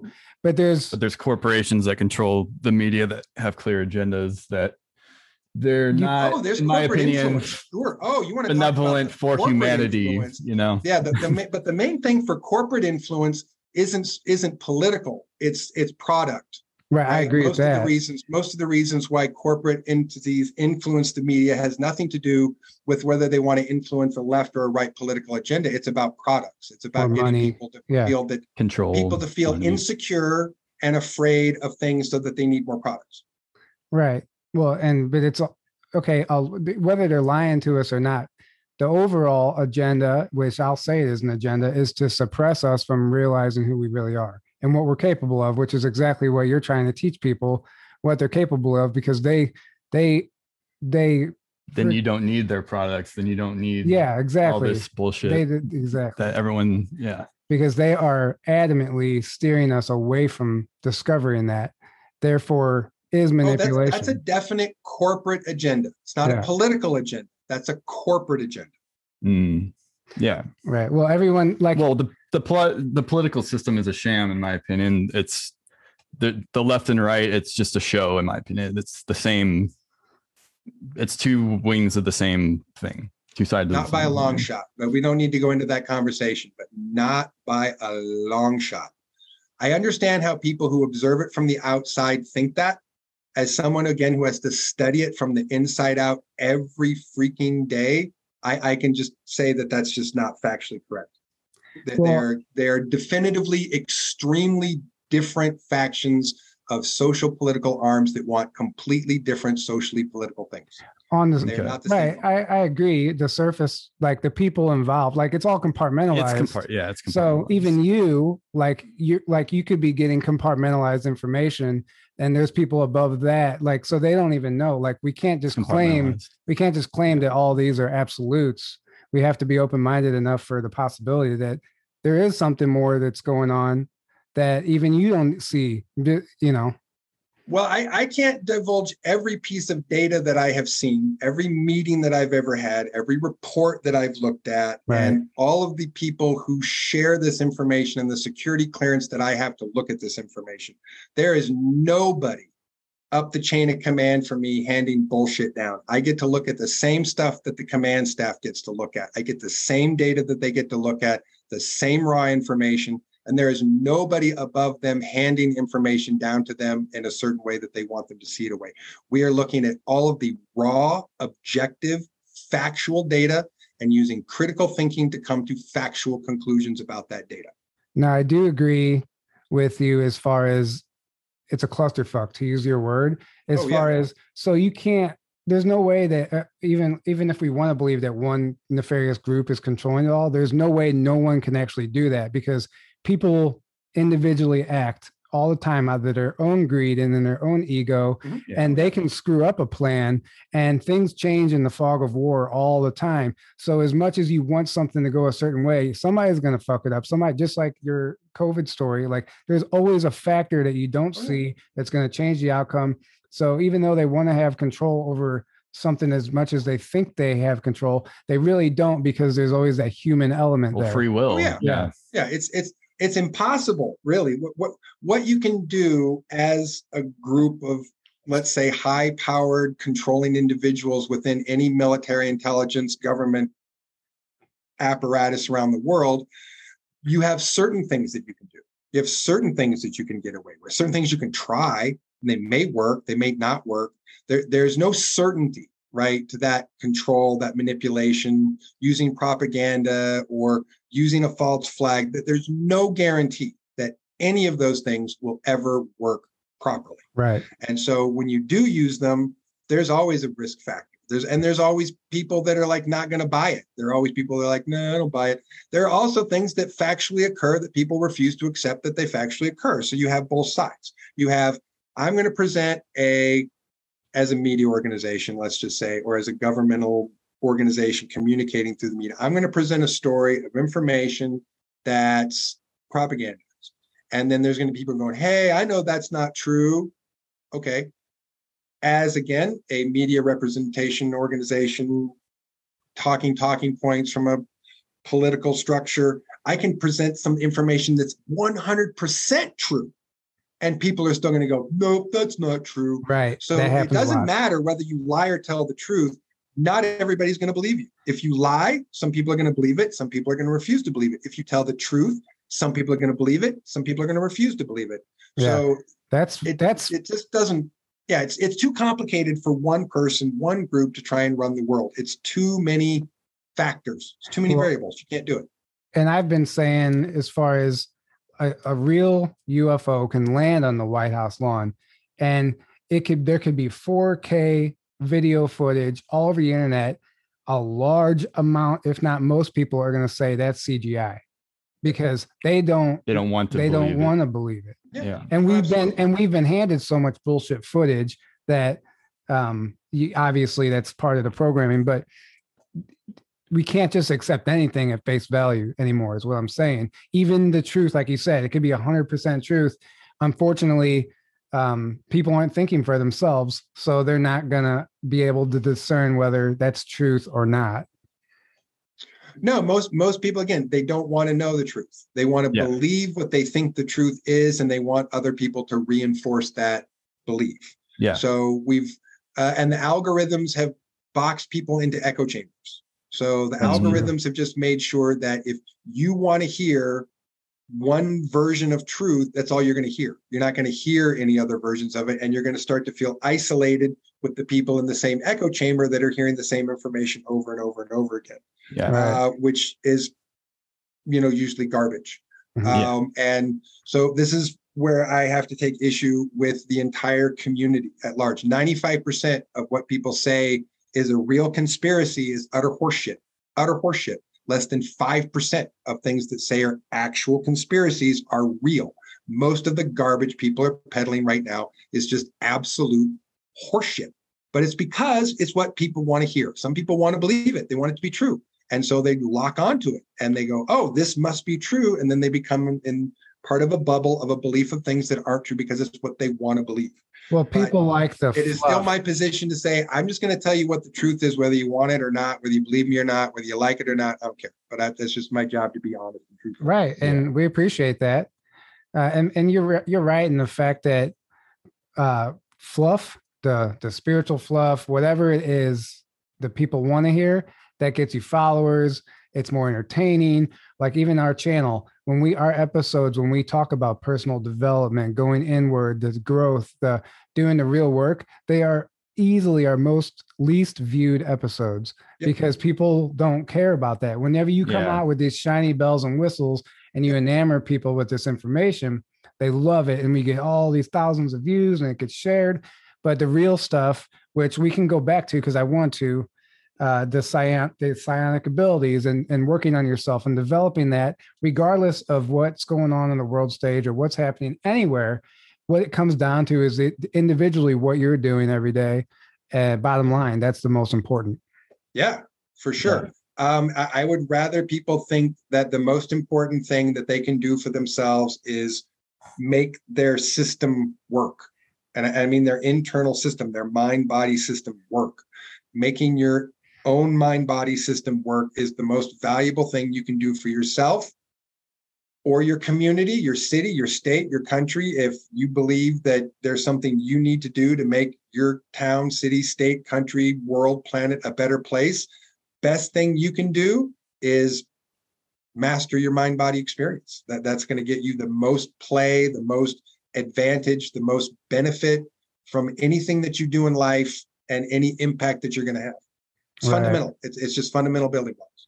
Mm-hmm. Mm-hmm. And okay, so last thing um before we well did you want to say well, something I, yeah go ahead because i'm curious you, you made a big uh statement with the alien invasion thing um because oh, that's yeah. a so what do you think it seems it seems like you think that's like an inevitability like that's well oh, yeah. what i would say i have a few questions. Why hasn't that already happened? What are they waiting on for that to happen? Who is who is it actually going to be ets coming or is it going to be humans with advanced craft? And what's the goal of that do you think?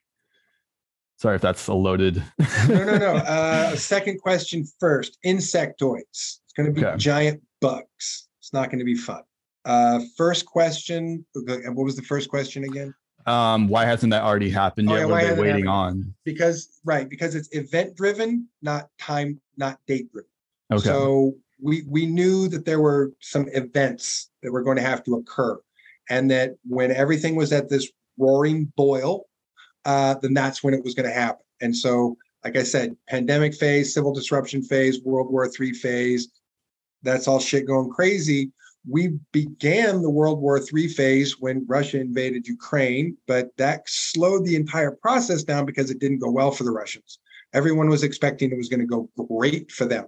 And they got their asses stomped, absolutely stomped, stomped, stomped, which I cannot be more happy or more thrilled to watch the Russian army get their asses pounded into the ground hmm. by the Ukrainian forces. I am so proud of this. So why were they showing us fake video game footage on the news of that? It got every day they were getting busted, caught red-handed showing us fake footage. Like if there's a real war, why do they have to show us literally video game footage and footage from like past wars? Well, I don't know what you're talking about because I've seen tons of legitimate footage and I've seen intelligence report footage, which is satellite footage. Well, I'm not discounting you know, a war. I'm just wondering footage. why. Yeah. So I, I mean, I don't know who you're talking about. Who's been putting up fake pictures. media? The media, all every. Well, who, every okay, let's no evidence. Let's talk evidence. What evidence is there that a media organization put up false images or pictures? We uh, caught it. We caught it. Like everyone. They're like, no, no, no, no, no, no. Hear my question.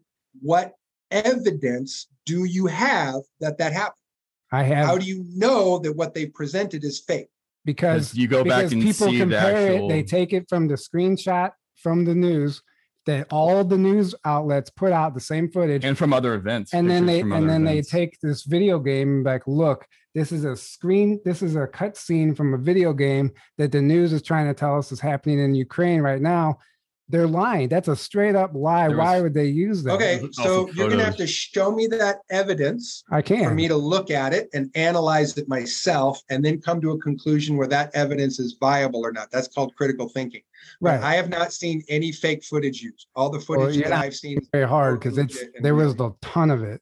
There was like every yeah. day they were putting out fake stuff and people were just pulling it down. Like they're using footage from movies, video games, past wars because they don't have different, any real footage that's happening now. Yeah. Uh, mass like, graves aren't fake, dude. They they put the video and the footage of the mass graves that they've been coming out of. I'm not saying every. Those are not fake. Not, I'm not saying everything's fake, but they're using a lot of fake stuff. And then then the question. I, well, I'm, I'm just saying. Uh, here's what here's what I'm saying. If you have actual evidence of that, I'd love to see it. Okay. Well, I mean, evidence the internet too. I, I, have seen no one present evidence to me that that's true. But well, you, you don't. Don't. Here's the thing. Don't let anybody present it to you. Just go look for it because it's everywhere. You can go online and find it. I I, I don't look for that evidence. Well, I don't look for that information. I look at the raw footage. I'm looking at the data, and then I'm corresponding that with the intelligence reports and the video and satellite feed images that we have from special section. That's how I do this homework. Right. right. I'm I'm looking at what's being presented and I'm checking that against satellite imagery and intelligence photos and stuff that we have from on the ground that shows that the exact same things are happening. So I, I see confirmation in these things all the time with satellite and video and photographic imagery taken by intelligence sources. Right. So I so if you had no, so if you have something to show me that well, I mean, I'd have to dig it up. True, I'd love to see it, but I'd it's not true without evidence. Curious anyway. It's um, not true without evidence. It's right. not true without evidence. If you well, can show be, me the evidence, also, well, so is saying without that. evidence, it's not true. Yeah, but so is, so is saying what you just said. You could say, okay, we're like we haven't seen that, you know. So oh, I I I've I've passed a polygraph. I have also uh, people have certainly called the FBI to report me for committing crimes and felonies, which like well, not the space no, program. No, not not your story. Is I'm I'm talking about the uh, the Russia Ukraine situation. Right. Like, oh, I, I'm again there. There's so much data to support that truth that I, I think the data supporting that factual evidence is more overwhelming than anything that I've ever seen that could contradict it. I've seen way more actual footage. Way more people have put up footage on their websites using their phones, putting them on their blogs, putting up on their. Way more information has just come out about this from people who pulled out their phone and pointed it at something and got that footage. I agree so with that. There's real footage. We've looked, we've looked at all this footage. We have we have seen. I, am saying if you have evidence of that, I really want to see it. Well, I, you, no one has shown me evidence that there's the evidence is Operation Mockingbird that is known. That that's not evidence. The evidence would have to be you would have to show me a specific shot of a specific show that is using fake footage and then identify how that footage is fake and how you know it's fake. That's evidence, dude. That's critical thinking. Right. If you can't do that, well, then what you have is an assumption. Thousands of people have already done that, true. though. But if you don't have the factual evidence that it's true, it's not factual. It's an assumption. I'm trying to help out. If you have evidence, I right, want to see it. I want to hear it. Well, uh, no, we can send yeah. Thousands I mean, thousands of people have already done that. Just because you haven't seen it doesn't mean it's not true. That's where you like. Well, it's about being open. No, no, to, it's not true until until I can see that it's evidence, but it's yeah, not true. To you, yeah, to yeah. you though. But it could be true on the world stage, but maybe not to you because you haven't seen it yet. It, it doesn't about, mean that it's until not. I see true. the evidence, it's not true. But I want to see yeah, like, that evidence. That's, I want to see it. Believe right, me, I want to see all the evidence. And everybody has their own version of what they constitute as evidence. So no, no, no, no, no, no, no, no, no, no, no, no, no, no. There is not a there is not a criteria that people can accept whatever they want as evidence. That's not how evidence works. Exactly. Detectives and investigators cannot just pick and choose what they want to use as evidence. Yeah, but you're t- you are literally picking and choosing what you're determining to be evidence, and you're doing exactly what you're saying. No, no, no, no. I'm saying I'm being presented with evidence that I know is taken from satellite imagery, taken from agents on the ground, military personnel on the ground, Army personnel, Marine Corps personnel, Air Force personnel. Yeah, that's that, evidence. That's right. through a chain of evidence that is factual and demonstrable. Someone who took a picture of something or post something online and says, this is fake, has to show the evidence of how that's fake, or it's just an assumption. Well, the information that. that. we're looking at is from official sources. There's nothing more official than that information.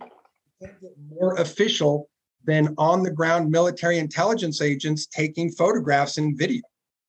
Right. And counting right. bodies well, and, and and counting, you know, artillery shell holes. Well, the the thing That's here is evidence. That's you're, solid you're evidence. Privy, you're privy to data that I guess the public isn't privy to. So of course not. So you're obviously looking at military statistics, you could say, and satellite imagery, whatever, that we don't have access to. But we can, it doesn't take uh, analyst or uh, any any specialist to point out when things aren't adding up that when we're seeing fake footage. I mean you don't need this type of cir- circumstantial or substantial evidence that you're looking for but at the same time i i like that you're saying like don't just believe you see you see all kinds of stuff online. Don't just believe things at face value. Oh because right you know you got to really dig in and like try to verify like okay this is the claim let me dig into this and see if the, there's something behind this but then you got to know how to do that and right. what yeah. the real sources yeah, yeah again, so I, I, like what you're saying well yeah. and again i not not the heart but but you don't just get to pick what your criteria for evidence are evidence is what's in the list of what is criteria for actual factual evidence. Exactly. Assertions are not evidence. Yeah. Hearsay is not evidence. Uh, a video that was taken by a professional source, a field agent, that shows you audio, video, that's evidence, right? So mm-hmm. there are things that aren't evidence on the list of what is and isn't evidence.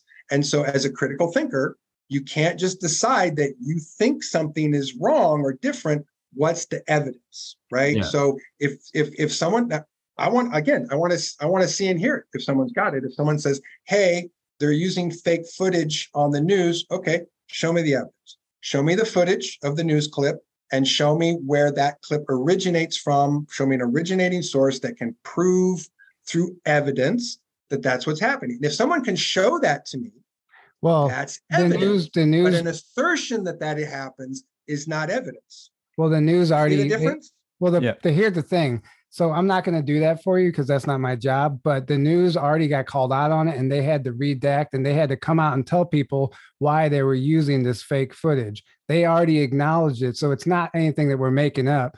And they they they just use some bullshit freaking answer to just try and sweep it under the rug. But they did they so many people questioned it that they, they had to acknowledge it.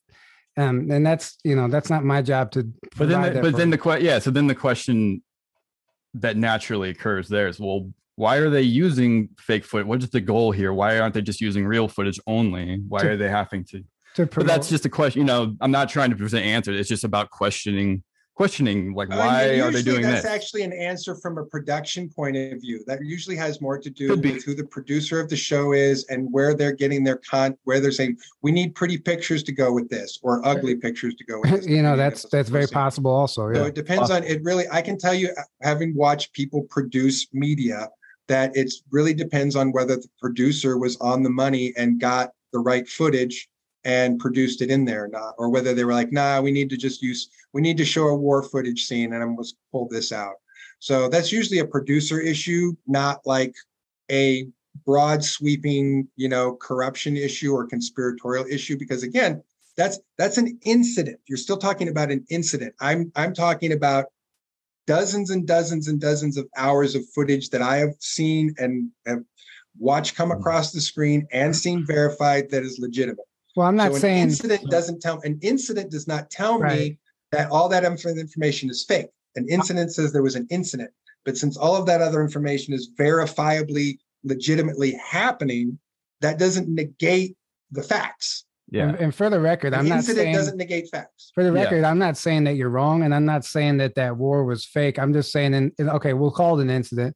And I'm not saying that the footage, the cell phone footage, and all that stuff. I'm not saying nothing was happening. I was just questioning why the media would do that. We're just trying was, to look at the agenda. I, would, I would question sure. why the media would like do what? that sure. if there's not an agenda. So yeah. I mean, we can just. I mean, we can sure on and, on and on. So here, here's what I can tell you how that usually works. Again, it's it's usually a production choice. A producer said, "I need footage. I'm going to use this footage," and then like, "Oh fuck, I got busted because I used the wrong footage."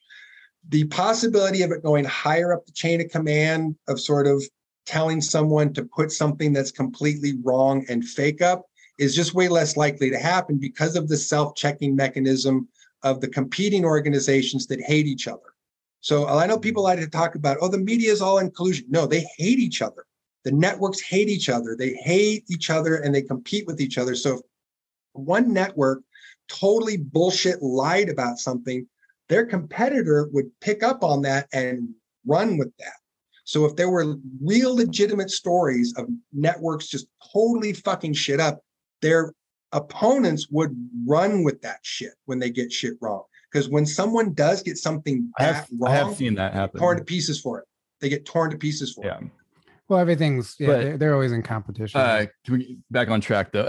oh, sorry, we, we we've gotten far off off the pony. Yeah, yeah. No, no, but it was good. But um, so so the the alien invasion thing you said you said it's event driven, which is why it hasn't happened yet.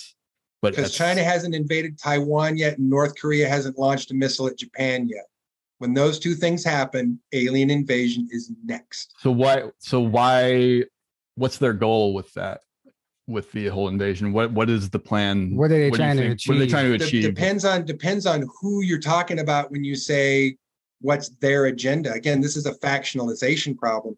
We don't have anybody in charge. There's nobody who's making okay. this decision as if this is what everyone's going to do. It's a factionalization problem, and someone has arranged to make this happen in such a way that the rest of us are going to have to deal with it. the ETs. So what like is it, it, different factions of ETs or is it going to be just one, do you think? As near as the, all the reports that I have seen have, have been for one insectoid species. Uh, that I don't know if there's more than that, but the reports that I have seen are only showing one insectoid species. So are they just going to come and like cause a bunch of destruction or like what like what's the goal with that, do you think? Um land and take territory, take military uh territories territory. Uh, for military advantage and try and negotiate uh, some kind of a surrender. But th- that's not how it's going to happen. But that's probably what they're going to do. Again, based on the reports that I've seen, the infantry reports that I've seen. But we'll see what actually happens when it's would, on the ground. Would that kind of so would that kind of let the cat out of the bag as far as ETs at that point? Would would the well, world be like, oh, they the exist? Like that's kind of the point. Okay. Yeah, is, is that if it's an invasion, no one can deny it and the people who want to deny it can go out in the street and hug a bug and get killed and then they'll know that it's real because they'll get killed hmm. so i yeah. i want to say this i want to say this for the record i want to say this record i encourage everyone who thinks that the aliens the giant insects are holograms go give him a big hug it's a hologram go give it a big hug and prove yourself wrong and get killed please do that Who's claiming? I don't know. I guess I haven't heard anybody claim Please that. be a Darwin Award and go get yourself killed for being stupid because right. they're going to be very real. Well, there's just so many people on the planet that don't. They think it's preposterous to think that either ETs exist or that they could possibly be here on the planet. So or, it has to be. Uh, it's not that many anymore. It's less than thirty percent. It's like less really? than thirty percent of the population. It's almost. It, it's it's been closing in for about the past two decades. It's it, we watched it go from like 37% of people who think that aliens are probably real to 45, 47%, 53, 56%, up into the 60s, like 67% or something. So mm-hmm. we're almost now exclusively seeing that the remainder of the population who doesn't want to believe that aliens are real or that they're demons or that they're demons or yeah religious yeah right that's, no that's it's, it's no religious extremists make up between 25 and 30 percent of the population worldwide in america and worldwide mm-hmm. and so we're we're down to where you have about 70 percent of people who accept that aliens are real and it's fine and about that other 30 percent is just like no way and it's almost exclusively religious extremists now I, I, yeah. I, agree with yeah, that. I that mean, makes sense because it's so common talk everywhere you look. You can't go anywhere without seeing some sort of alien signage or merchandise or yep. stickers mm-hmm. on a car, whatever oh, yeah. commercials that utilize uh, ETs and UFOs. It's out so there. Many movies it's, and shows. It, it's just yeah. pumped into our subconscious all the time that oh, it, it's only inevitable that the percentage is going to increase. And oh yeah, to me that's a good thing because you know we need to know it is a good thing well the close the, the we've kind of the powers that be who are considering you know how to have disclosure events that's a number they've been watching right they're not they're not going to disclose as that with that number's under 50% no fucking way so they've been waiting for that number to get over 50 and climb and now it's right about bumping up against the maximum number that it's going to grow to organically and it's going to have to push the rest of the way with an event. Right. That, again, mm. it, it's this minority of religious extremists that are going to be the worst problem yeah. when that happens. Those are the people who are going to freak out and they're going to mm-hmm. see how many people they can take to go see Jesus with them. Yeah. Yeah. Right. No, I mean, I, I, read between the lines what I'm saying there. Some people right. are going to want to go home to be with Jesus and they're going to want to take as many or, people with them as Jesus or Allah or whatever. Yeah. Whatever they believe. Oh, in, in this yeah. country, it's going to be Christo fascists. In, in, this country. Sure. Yeah. But yeah. all over the world, it's going to be all the whatever religious extremists happen to be in that part of the world. They're all going to freak out because they can't handle that their religion is wrong. And their right. religions are wrong. They're all wrong. They're all wrong. They're all, all religions wrong. are wrong. I'm just going right. to say it right now. All religions are wrong. I agree with that. Amen. Too. amen. yeah, amen. That amen. All religions all are religions wrong. Are wrong. amen to all religions are wrong. Yeah. Yes. Um. Well, this has been fascinating, interesting, unexpected. Um, can you please uh, get back into letting us know how people can sign up for your course, your website, where they can find you? Totally. Uh, our website is uh, universityofconsciousevolution.com. Uh, you can go there and see what we're up to. Uh, there's links to the courses, and uh, we do consults on special subjects. I'll just leave it at that. There's some more detailed information on the website for people who that resonates with and need to talk to us personally. Um, the right now the psionics course is a 2.0 version of the course we had last year with a whole bunch of new stuff added to it. So we've rebooted the beginning course and we're going to be redoing the advanced course as soon as we're all done with that. And so the beginning course is fundamentals of meditation, fundamentals of your psionic foci or chakras. We don't call them that because it's not sciency. Uh, we call them psionic foci. Uh, psionic self-defense, manifesting, human energy system, and a bunch of other stuff. Um, so if people want to go and sign up for the class and they want to use a coupon code that says Journey to Truth, because I'll make one up for you guys. Uh, we're watching your show, they can get 15% off tuition. Oh, great. Oh, thank you. So, yeah. um, and the basic course is a basic course. It's not designed to blow anybody's socks off. You want to be wowed and zazzed. You're going to have to wait for the advanced course. But the basic course is just a reinforcement of the fundamentals. And the fundamentals are basic. And you just have to practice the basic fundamentals. So uh, I we designed the course so that a 12 year old could do it. So it's simple, it's straightforward, it's streamlined, but it also contains all of the essential information that a person would need to begin a practice of meditation and psionic self defense and using their psionic outfits to do things uh, in their world around them and in themselves. So it's a, it's a fundamental starting point. Wow, that's great. We're, we're very proud. We're very proud of it. We, we worked really hard on it. We took what we did last year and it went, well, that was interesting. And some of that worked and some of that was crap and turned it into something that we're really proud of.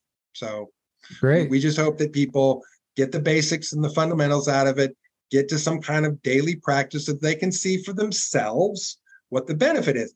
You sit down and meditate every day for 30 days. And at the end of that 30 days, you can't find a reason why it's helped you, done better, made your brain smarter, or anything, and why you should keep continuing. Okay, but I'm going to say that you know 90% of anybody who does that for four weeks or five weeks is going to have some differences happen. Is going to experience that. Oh, this is helping me. This is making me feel bar- smarter, better, more balanced, more grounded, more centered, less reactive, it, it, does all of the things that help us be better human beings. Right. And so and we just want everybody to be stuff. a better human being, and we want to give them simple tools to do it. Really, that's that's what we're after. We just want right. people to be better, and here's some simple tools to be better. Yeah, and it's honestly the most needed course. It's the most needed work out there right now. Like everyone needs to do that. And whether you realize you do or not, because we all catch ourselves reacting and and like you said, if you don't know yourself, you don't know which thoughts are your own, and it's hard to discern. Blah blah blah. Yeah. We've covered it all, mm. so appreciate that. Uh, we will put that link below, um, and send me over that promo code, and we'll put that. Um, oh yeah, there as well. Oh, we're just. I'm just going to call it "Journey to Truth." We'll just make it the title of your show. So, but I'll, I'll email it to you. I'll send it to you just in case. But perfect. It'll all be stuck together. Perfect. Awesome. Um, thank you. Thank, thank you so much for sharing. Uh, your time and your information, and thank you for coming on joining us today. Uh, it was a ride. Uh, and, Can I say one last thing? Yeah, absolutely. I want to thank you, gentlemen, for having a civil discourse. It is possible to have disagreements, to not think that everything you're on the same page about, and still have a civil discourse about it, exchange information, and learn things without having to stab each other in the eyeballs about it. So we right. disagree and have civil discourse. I just want to emphasize that to everybody in the world right now we can disagree and still have civil discourse. Well, it's the honestly, absolutely, it, and, and, it's the only way forward because mm-hmm. all because then you you find yourself constantly fighting with people, and we're not uniting. You know, and then you and get the us first them. You get groups that fight. yeah, ultimately, not... ultimately, we all want the same thing and we're yeah. all working for the betterment of humanity whether you understand something or believe something differently than somebody else at the end of the day, it doesn't make a difference. You're still gonna, if you're walking down the street next to that person and something happens to them, and you're in a position where you have to save their life, you're gonna save their life because human instinct kicks in and we're here we're all the same we're all here for each other at the end of the day. So we had to put those petty differences aside. Yeah most people are more decent than their sides represent. And so i think the fundamental basis is we can all just remember to be kind to each other and be civil and you know don't watch shit don't search it right yeah exactly um well thanks for joining us uh yeah. this this has been great thanks for having me yeah. Um, thank you guys for tuning in. We love you all. We could not do this without you. Until next time, have a great evening. Good night.